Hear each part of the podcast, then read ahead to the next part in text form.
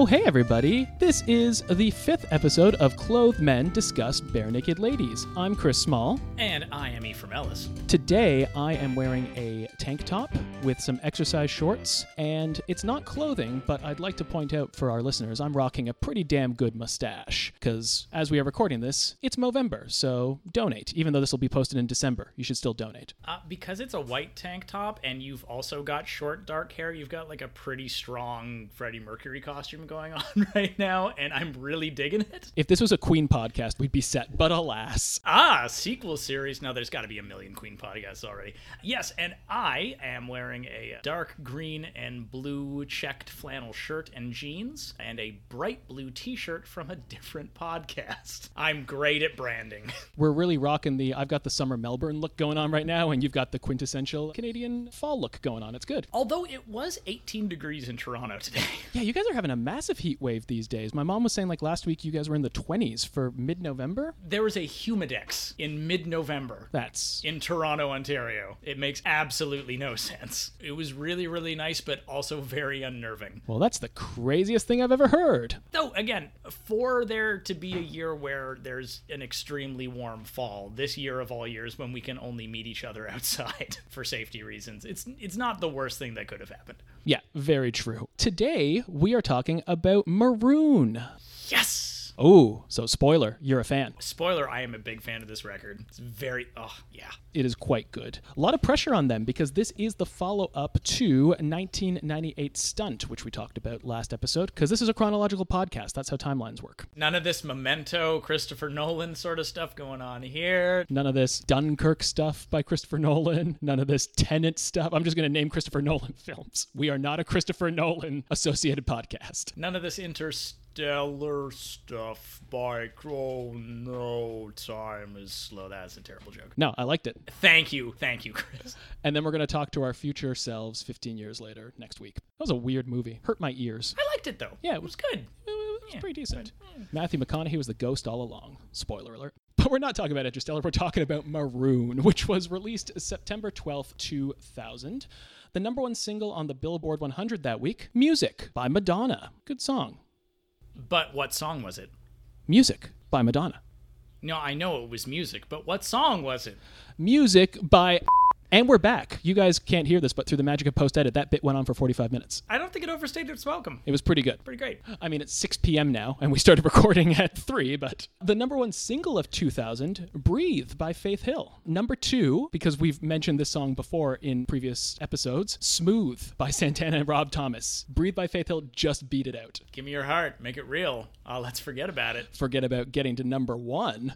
Every single time, again, not that I have it all this year because, again, it's 2020 and it's horrible, but every single time I would go to a Jays game and they would be playing against whatever team Carlos Santana, the baseball player, was on, no matter what play he made, I could not resist saying, oh, that was so smooth.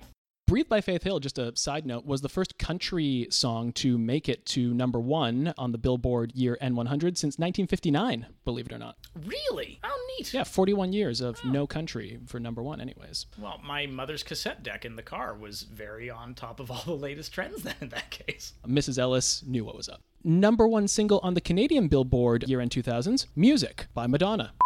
So we just cut out the whole second version of that bit. It's now 9 p.m. I'm very tired. Ugh, jeez.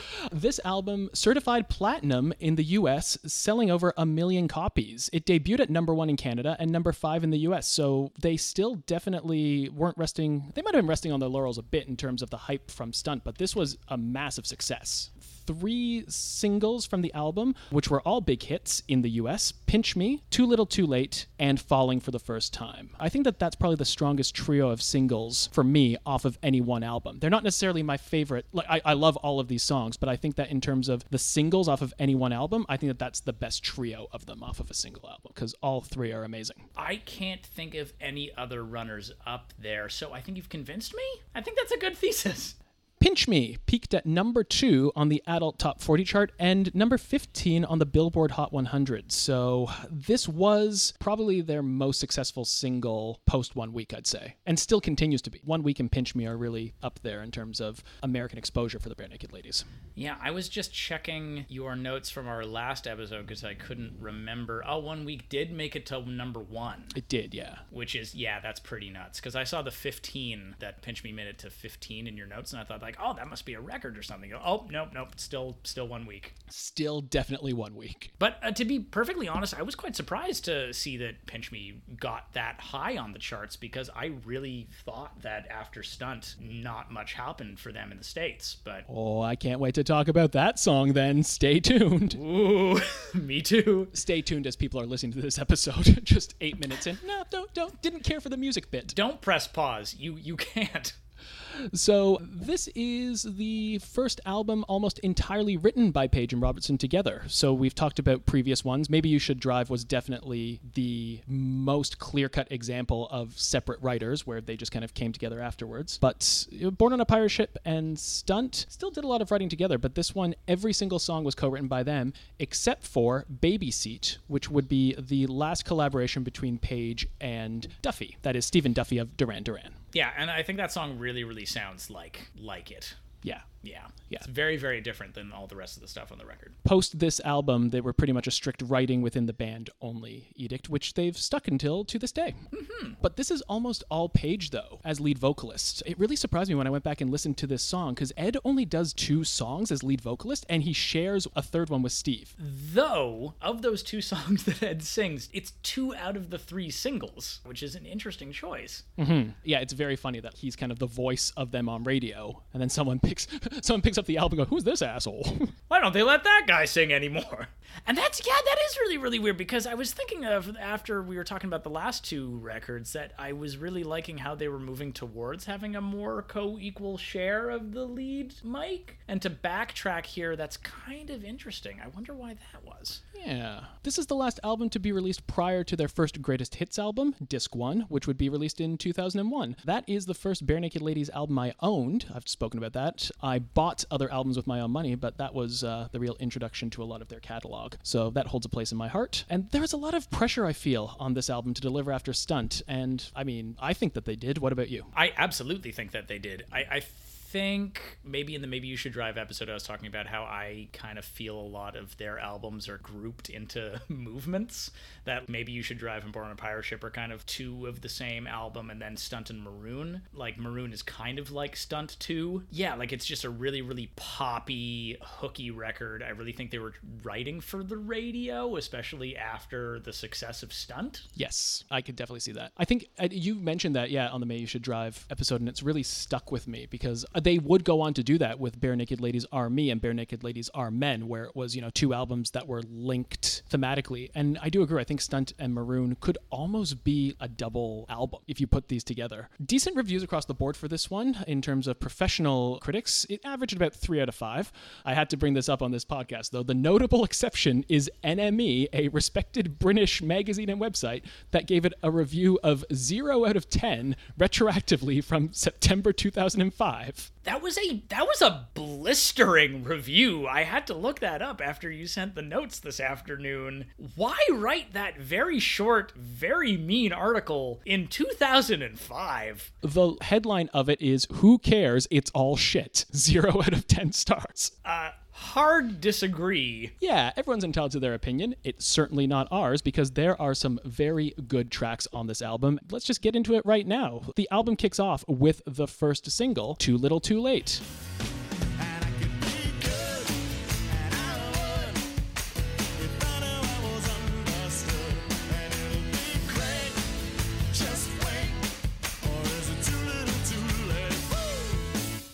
Um, great opener. Great opener. Yeah, yeah, those guitars really just like hit you right out of the gate. Absolutely. Uh, love the claps. Love the faint cowbell. Mm-hmm.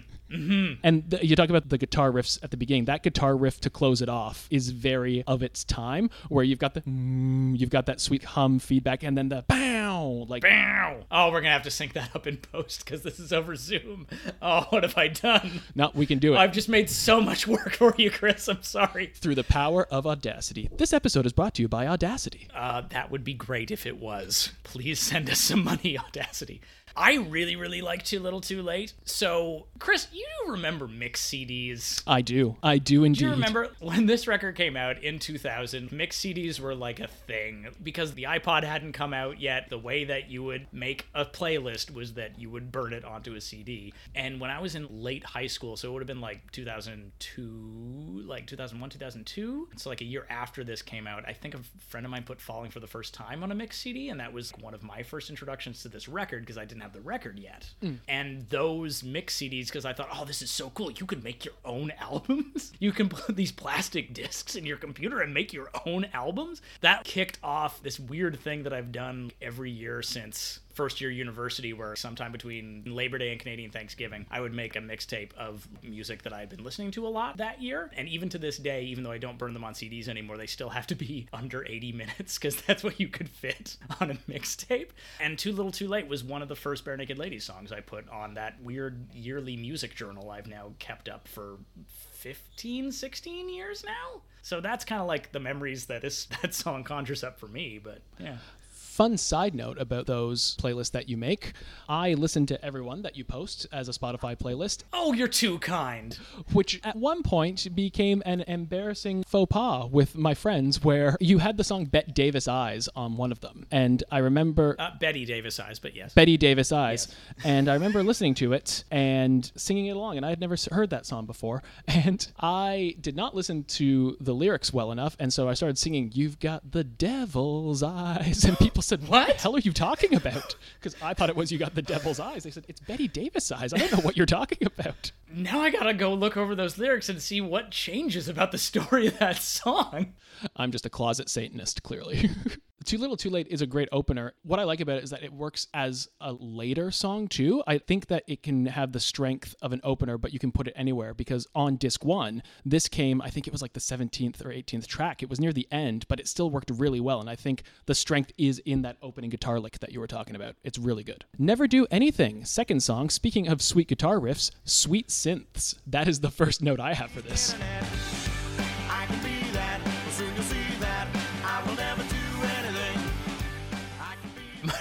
first note is "Lick my wounds, could you pass the salt?" That's a great lyric. It's so good. There's so many good lyrics in this song. This song specifically, like I empathize with this song a lot because I too am very ambitious, but am often very lazy. That's pretty much the crux of the theme of this song, isn't it? So I'm glad that somebody wrote a song about that feeling. I love the idea of a pro tic tac toe player. Yes, absolutely. Similarly, later in the song, I, I don't know why I always thought there's the lyric about uh, it involves the internet. Oh, yeah, that's right. It's it's about him coming up with a get rich quick scheme, but for some reason I always assumed that was supposed to be dirty, Oh, like he was just looking up pornography. Well, or no, that he was creating his own pornography or something. I didn't I didn't realize that. Well, wait, no, it's 2000. It's the dot com boom. It's not anything like that. It could be both. His get rich quick scheme could be maybe he was the pioneer of Pornhub. He had the idea beforehand, but he didn't act on it.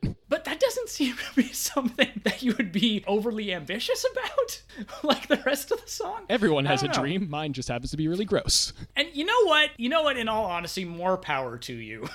In that case, So we go from a song about people who, you know, dream about making it big, never do it. Pinch Me is the next song. It's like a dream you try to remember, but it's gone. Then you try to scream, but it only comes out as a yawn when you try to see the one beyond your front door.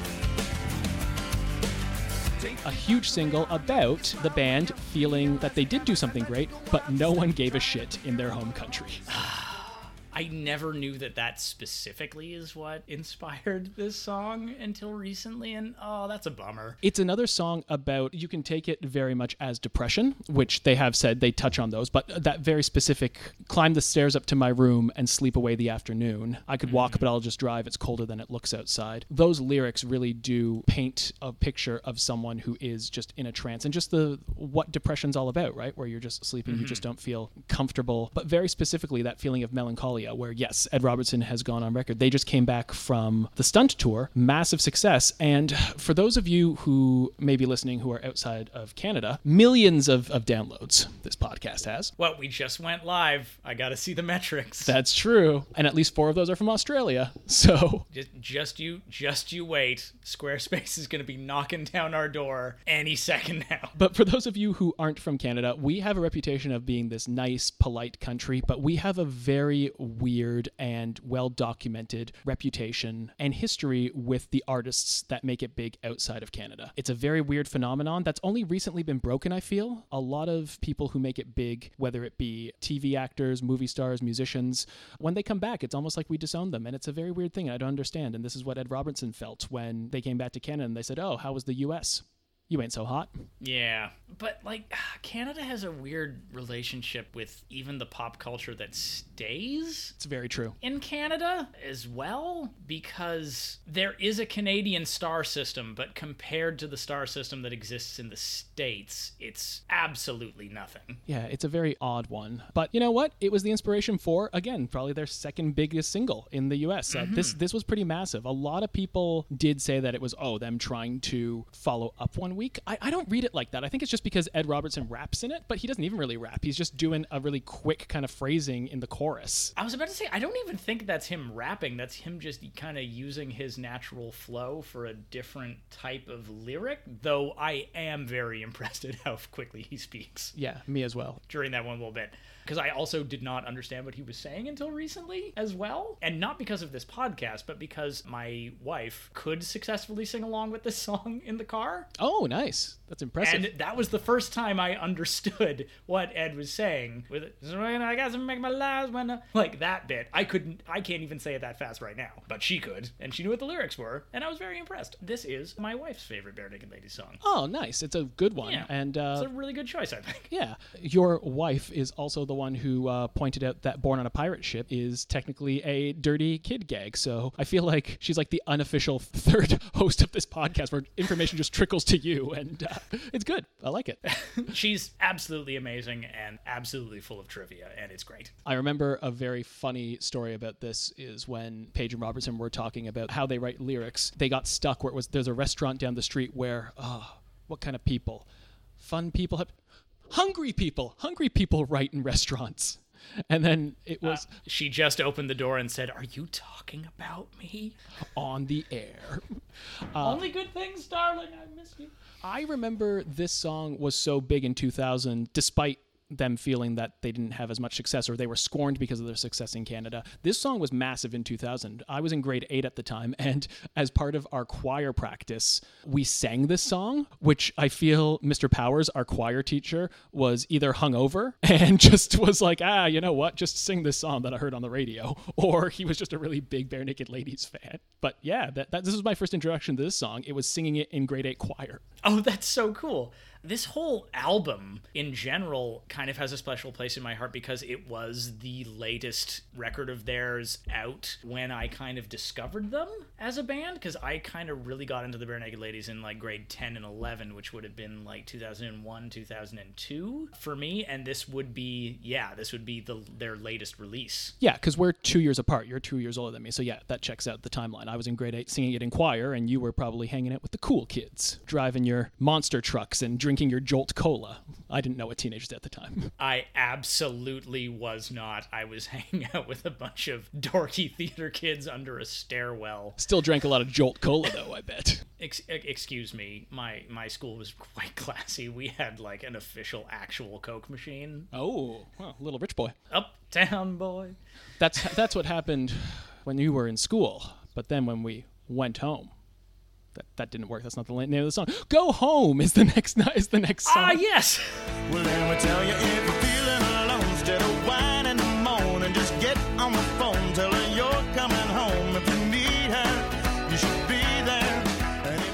I just listened to the Gordon episode. Gosh, our segues were so good in that episode. We really peaked. it was all you.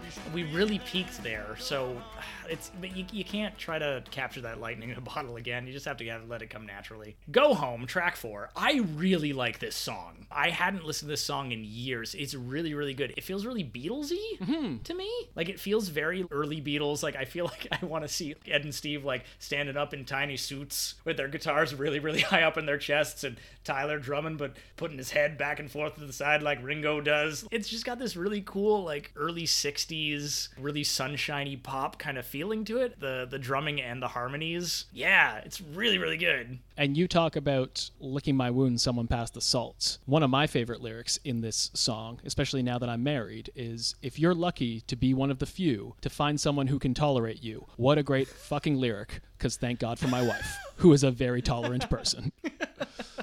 I just love that line so much. It's good. Oh, what a lucky guy. Good for you. I mean, that's that's just love in a nutshell, really. There's a lot of toleration in a good way. I was I, in, in a good way, but yeah, but then also uh, it's got that kind of bittersweet relationship point of view that a lot of the Barenaked Ladies uh, oeuvre kind of has, because you know for every spoonful of sugar they got a little little little pinch of salt in there as well, and this song definitely has that as well. Catherine the Great line still makes me feel weird, but Yeah. and the Joan of Arc, yeah, both the Joan of Arc and the weird weird weird weird jokes. History lessons, though. I'm like, what, what are you talking about, Catherine Great? What was that? Oh, no. Oh jeez. Speaking, well, that, that was quite controversial, but the real controversy of this song, uh, I want to get your opinion on this. Do they actually say "fuck yeah" at the end of the Oh, track? absolutely. You think so? Ab- I'm not even letting you finish the sentence. They are absolutely saying that. They have gone on record saying we'd never say that, but in a very jokey, winking kind of way because they've never sworn before. Yeah, I kind of did a double take when I was re-listening to that too, because I was like, "Is that what they said?" But there's definitely nothing else they could be saying. Yeah, exactly. Yeah, but it's weird because like I feel like this could have been another single if it weren't for that. yeah, true. Actually, Maybe it was all a plot. Maybe we were getting some pushback wanting this to be one of the singles, and they specifically threw that in so that it would get added off the end of the list. they set you up for waiting for the final beat in "Too Little, Too Late," where you're like, "Here it comes," and then this one just happens to be an f bomb. Fuck yeah! Wh- Pardon what? me? It's like, ah, see, we're not we're not just those jokey lads anymore. We're dropping swears in our new record. We're adults now. It's kind of like when you have that massive success. It's like, oh, get ready for our new edgy album. We're gonna take this band to new bold directions. We're gonna drop exactly one F bomb in the middle of an extremely happy and upbeat Beatlesy kind of track. Very, very mature and dark. We then go on to "Falling for the First Time," the second single off of this album. Holy crap, I love this song. I'm so cool. Too bad I'm a loser. Tyler's drumming is nuts on this track. It is so good and so fast. And I, I am not a drummer, so I want to say and so complex, but I feel like then the two drummers I know will be like, Ephraim, you're a dummy. You don't know about drum beats. Hey, that's uh, you look at it as someone teasing you. I look at it as two people listening to the podcast. Hey, you're right. Guys, send us that send us that hate mail. Let us know you're listening.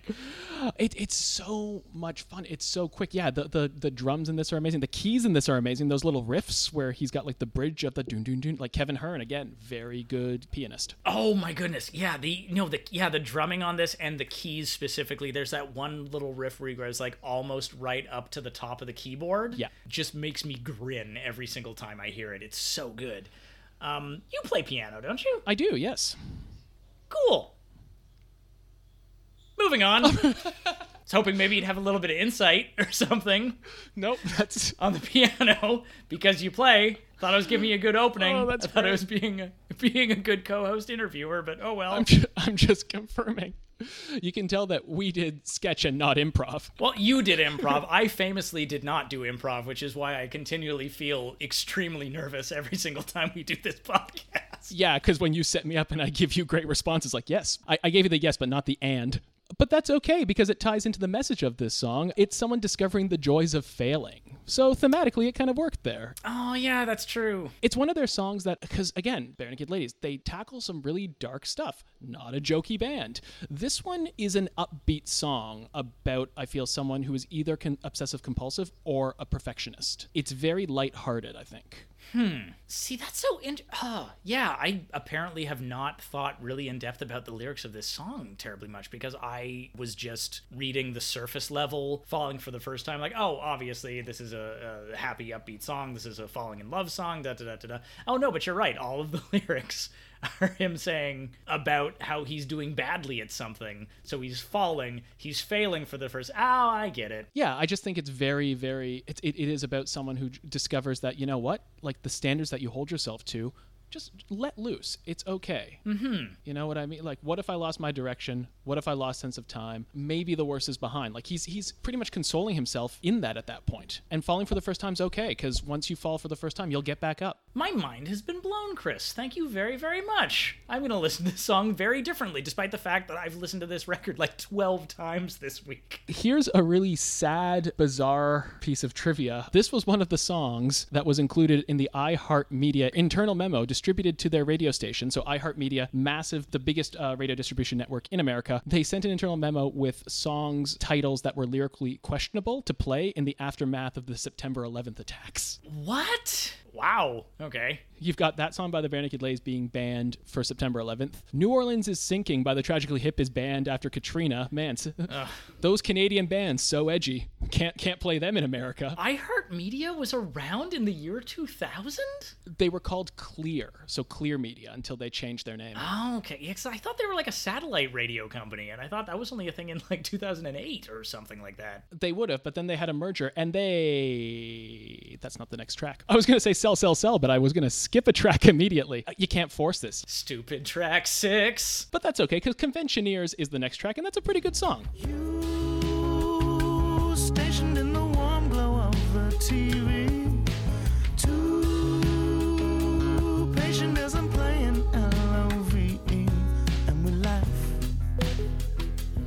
Oh, yeah, it's a great, great song. Yeah, it tells a really, really clear narrative. All of our listeners know by now I love a good story song. It's got a bit of a, like a soul kind of feel to it. You walk into the room. Like, Yeah. kind of like light soul kind of feel to it. that I re- really, really like. And now we're in the bath never fails to make, like, I always have to sing along with that lyric. Now we're in the bath.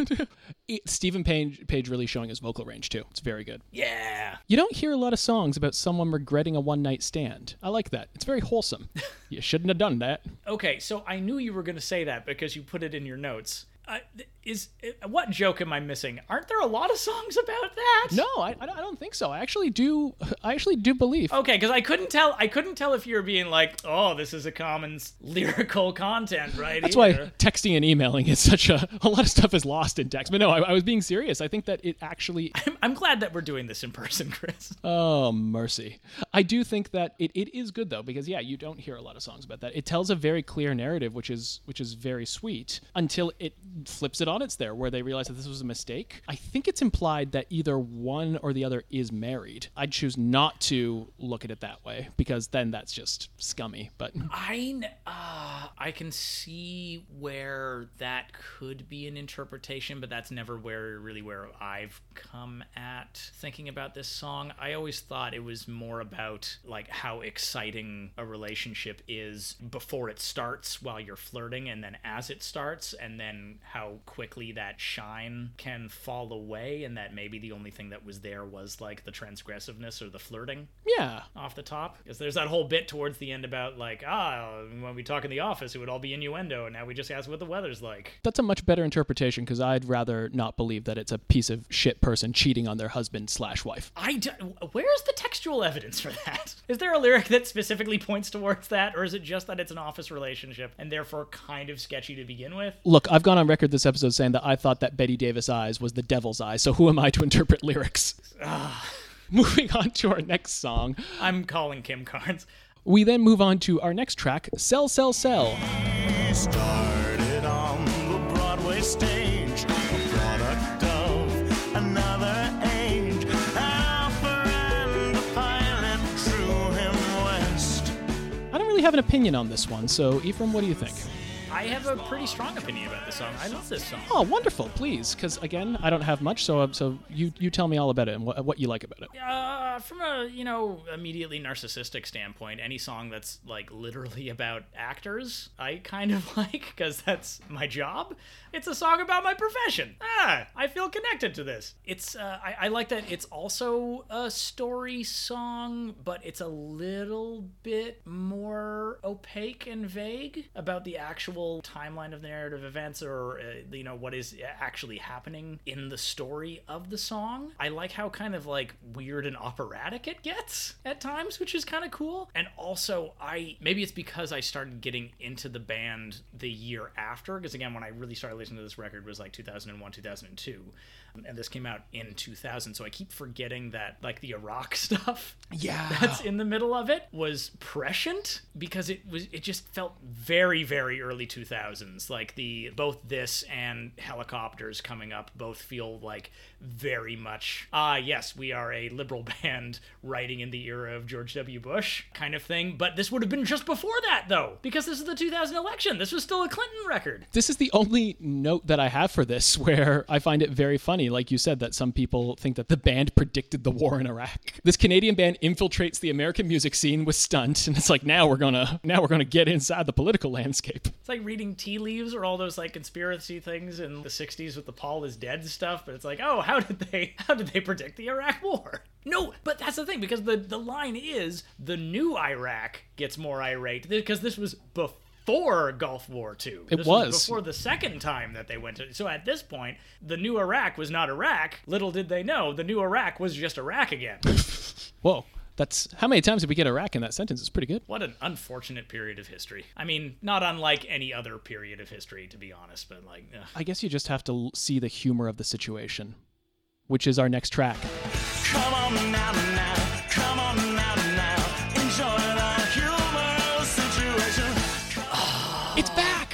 There's there's the stuff. There's the segues. Just put it into my veins. Really catchy. You talk about how not conventioneers, but Go Home could have been a single. I think that the humorous situation could have also been a single off of this album. It is. I'm not sure that it could have been because of the the lyrical, like the story content of the song, hmm. because it isn't just like a straight up happy love song or a breakup song or anything like that. It's specifically like a weird, dark cheating song True. where the guy gets his comeuppance at the end. I feel like that's a harder sell on the radio. So this is a question then. Do you think that this song? So you believe that this song tells a story, one story throughout the whole thing?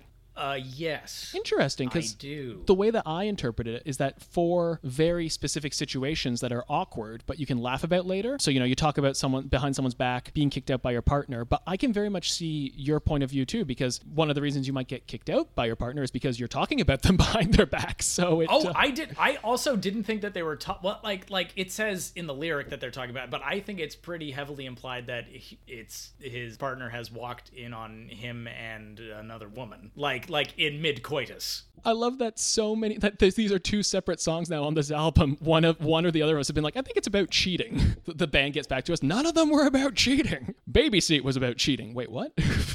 I don't actively it was not, but uh sorry, I'm just looking over the lyrics again. Okay, yeah, there's nothing specific about in the first verse him walking in on them doing it, but I'm pretty sure like I feel like it's heavily implied that they're not just talking about him. It's that that is that is his girlfriend has gotten home earlier than expected.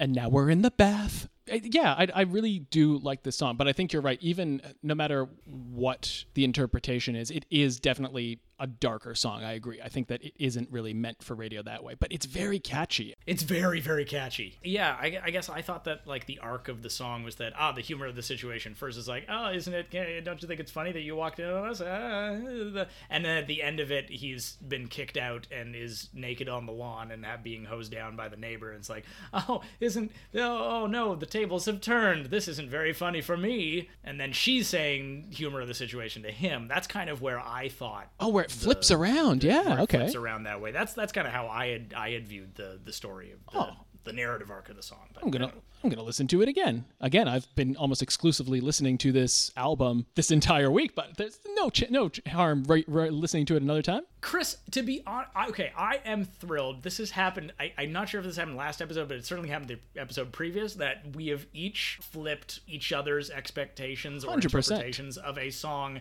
We have done that to each other on separate songs each episode, and I think that's great. I think that's a fun thing. It is Baby Seat.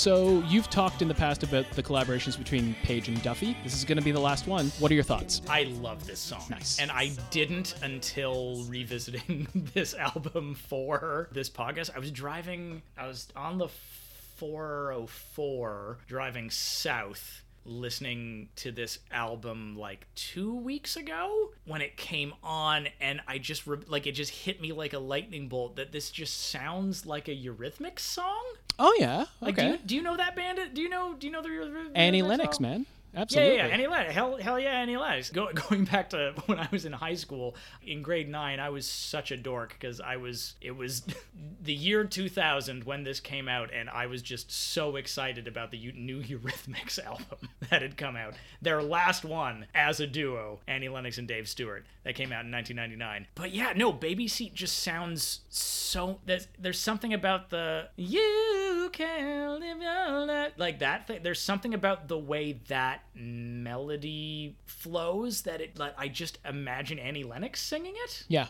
I can see that. and it sounds perfect to me. Yeah, and it just sounds so unlike anything else on the album. Do you think that it's a coincidence that you talk about the Eurythmics and that era of music that, you know, one of the co-creators of Duran Duran wrote this song because it is of that era? Yeah. I don't think so because again, because Duran Duran, you know, like classic new wave, because they're British as well, right? They are, yes. So like also a British new wave band, so it has that similar kind of influence and sound. And I really like that era of music as well, so I like that it kind of has that new wave feel to it as well. Absolutely. I really, really dig it. Yeah, and the and like the message of the song is really, really nice too, because it's also that like ah, you know, just you know, believe in yourself. Eh. Which I, I, I wrote this when I was listening to it. I'm like, I, I think of, when I think of this song, I think of that line from The Simpsons where the episode where they're at a beach house and Milhouse is with them and Homer just goes, You got the dud right here. Stand up for yourself, Poindexter. Just keeps on ripping him. It's like he's insulting him, but still telling him to stand up for himself. we then go to Off the Hook.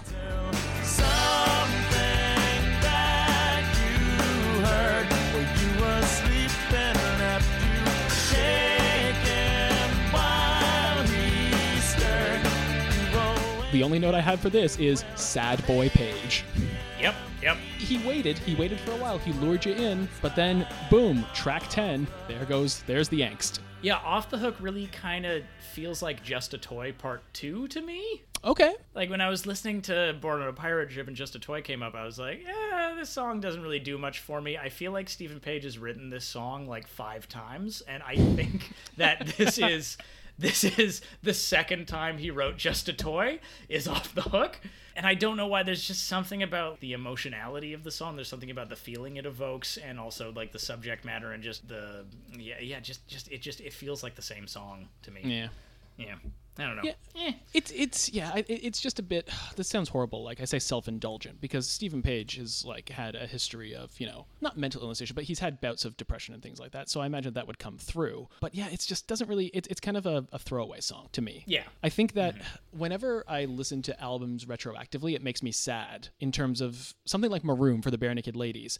A song like The Humor of the Situation, it's not a song they're ever going to play live now because what's the point? They're hitting their greatest hits and then they're going to play songs off of their new album. Had I seen them live during the Maroon tour, there's a good chance I would have heard Humor of the Situation because that would have been one of those songs where it's like, we're going to play some new stuff. I don't think Off the Hook would have been one of the ones they would have No. sang. Though on that note, le- again, less about off the hook because I don't need to talk about that song anymore because again, it just feels meh to me. But like, yeah, when you have a you have a catalog of 15 studio albums and you're doing like a like a what two three hour concert, two sets. If you want to play the hits, that's the whole show. Like you play the hits and a couple tracks off the new album, and that's it. There's there's not a lot of room to play album cuts. That's kind of a bummer. Yeah. Yeah. Helicopters. Do you think they would have played the next track in during the Maroon tour? This is where the helicopters came to take me away. This is where the children used to play.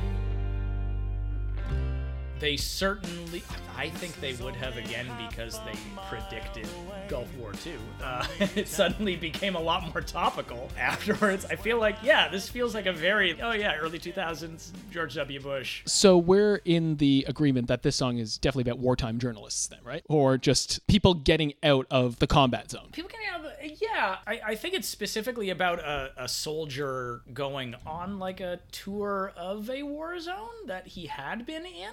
Okay. Like, I think the sp- I, th- I think the speaker is specifically a soldier, Right. Uh, who is talking to journalists. I don't. Yeah. So I, I think there are journalists in the song, but I don't think that's who's talking. I think the person who's talking is someone who was in the war. Okay. No, I, I buy that. That's pretty good. And finally, I think we can both agree what the next song is. Speaking of dark, Tonight is the Night, I Fell Asleep at the Wheel. Nobody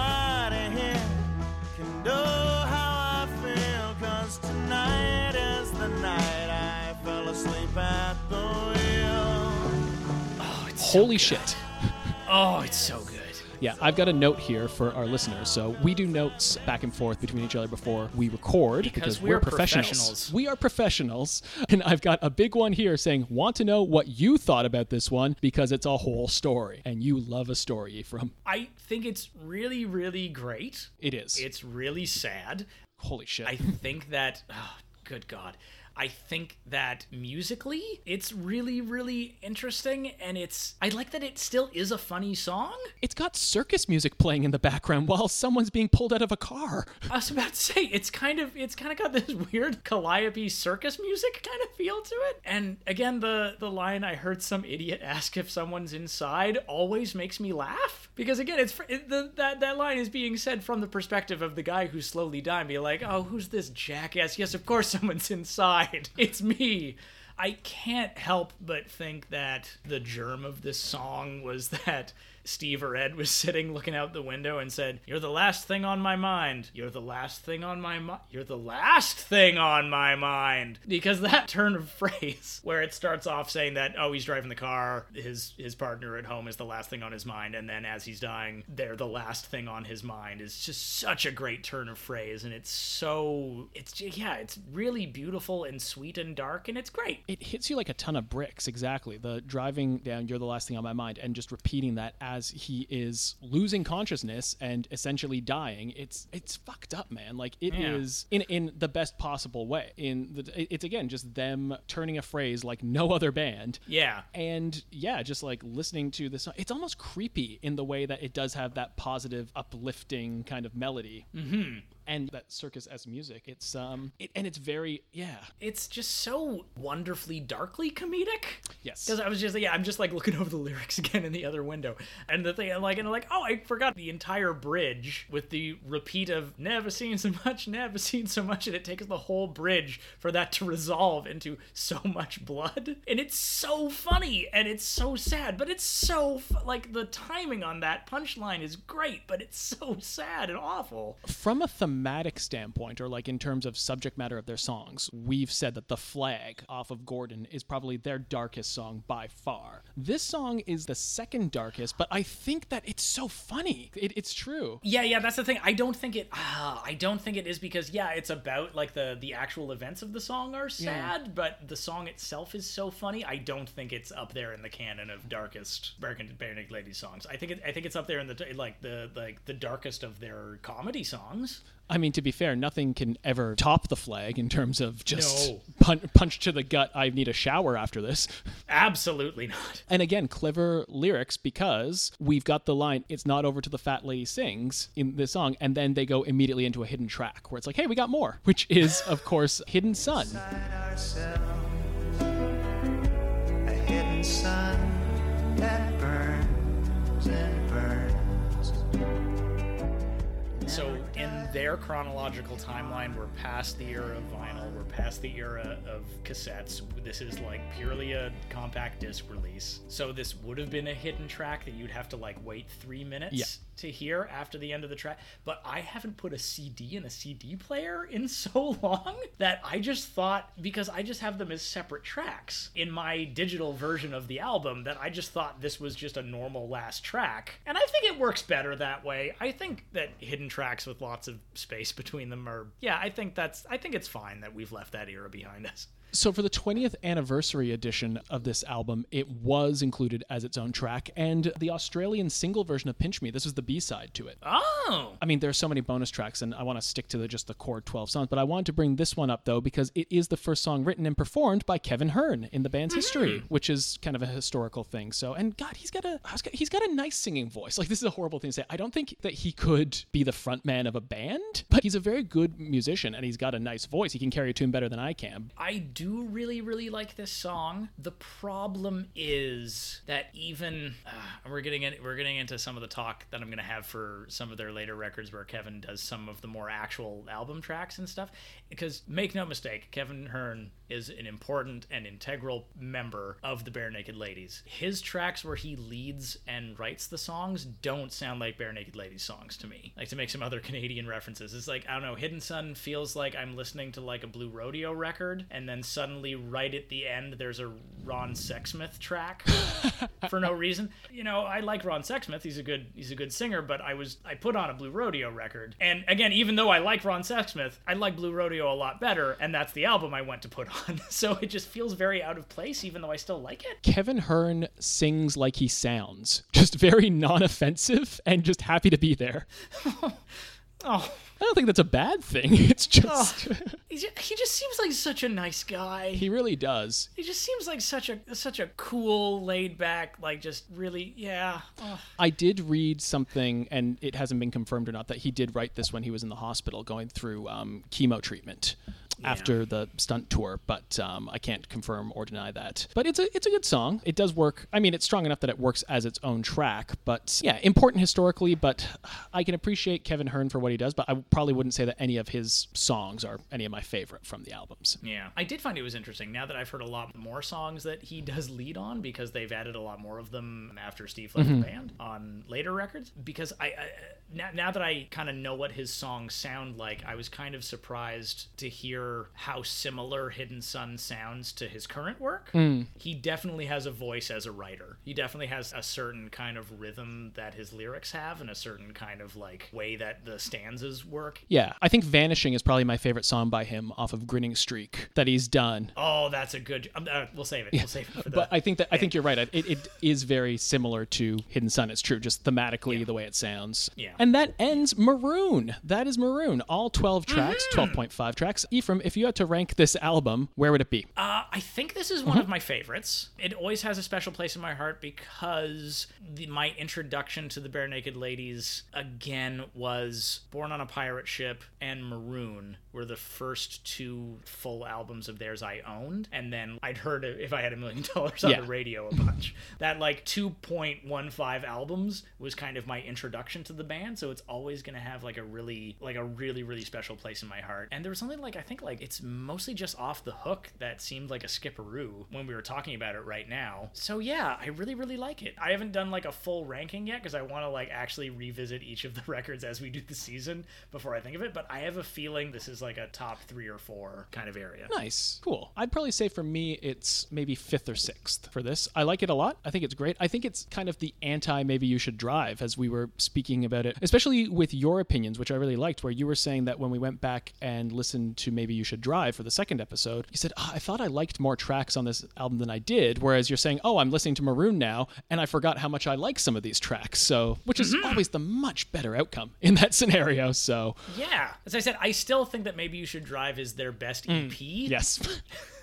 but Very true. So, again, there's there's 12 tracks. Four of them are the best EP they've ever put out, but the other eight can get out of my CD changer. It's a very interesting album because again, it's so heavy loaded with Steve Page's vocals that you don't hear a lot, if not any of these songs except for the singles when they do live shows now. You're really only going to hear Yeah. Falling for the First Time and Pinch Me. And maybe Too Little Too Late. I don't think I've heard Too Little Too Late by them live, and I've seen a lot of shows. Pre Steve and post Steven. I think Ed could sing Too Little Too Late really, really well. I think I'm I'm imagining Ed singing Too Little Too Late right now, and I really like it. Yeah, I could actually very much see that. He does a really good job with a lot of those songs, but I'm not sure if this is a final thoughts thing, but I also really like that they front loaded all of the hooky pop songs into the first half. Again, this is this would have been a, just like a straight up CD, so there aren't sides Yeah.